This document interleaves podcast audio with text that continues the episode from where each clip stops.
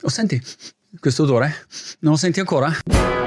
Ma tra poco lo sentirai, perché l'Olfactory sta raccogliendo un sacco di soldi. Sono investimenti in queste tecnologie per sviluppare nasi digitali, e quando si parla di nasi digitali hai qui una tessera di serie numero uno ai prossimi campionati mondiali del, del naso impostato. L'altro giorno mi sono intrippato in questo articolo di Angel List che ha un riepilogo di tutte le startup che stanno raccogliendo soldi, e nel pieno furore nasifero mi sono anche ordinato uno di questi aggeggi. Non dico il nome perché non è uno sponsor, cioè non voglio, non so neanche se funziona o meno, però mi ha intrigato l'idea di avere un aggeggio come fosse Alexa che tu metti in una stanza e lui fa una scansione, brrr, annusa, sniffeggia un po' la stanza e ti dice se ci sono dei virus, se ci sono delle perdite di qualche cosa, se c'è, non lo so, insomma, il gas, l'etanolo, il metanolo, il pretanolo, il purtanolo, tutte le cose, insomma. Però mi ha intrigato, e mi ha intrigato veramente lo sviluppo e quante ce ne siano di queste startup. Ad esempio ho visto questo che si chiama Noze, che ha preso un brevetto anche della, della NASA. La startup si chiama Stratusent, il prodotto si chiama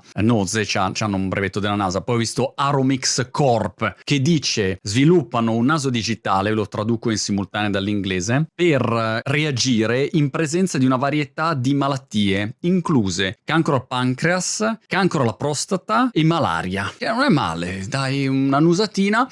Oh, cazzo, cancro alla prostata, porca miseria, non potevi tapparti il naso un secondo, no, e l'hai saputo. L'utilizzo di questi nasi digitali in effetti ti colpisce, perché può essere utilizzato in così tanti settori, ovviamente nella medicina, nel mondo del cibo, per sapere se apri il frigorifero e quella roba lì è marcia o invece è ancora buona, a prescindere dalla data di scadenza. Altri lo usano per capire quando il cibo è cotto oppure no. Poi c'è questa startup francese Aribal, A R Y balle, Aribal, diremmo noi, che ha sviluppato un naso digitale piccolino, molto piccolino, e l'idea è quella di metterlo miniaturizzato in tutti gli oggetti. C'è il cellulare e con il tuo naso digitale, una roba che annusa anche, e questo può essere interessante. Poi ho visto sempre loro che hanno fatto un accordo con Hyundai, si dice Hyundai, non so, Hyundai, Hyundai, Hyundai, per capire nella macchina com'è la situazione. Sai quando sei in macchina, senti un odore così, dici ma che cosa sarà? Ecco, il naso digitale te lo dice, e via così. Poi c'è Tokyo-based Aromabit, fondata nel duemilaquattordici. Vedi che c'è un naso che mi si sta già ampliando, che vuole applicare il suo naso digitale a tanti settori, including food, agriculture, daily commodities,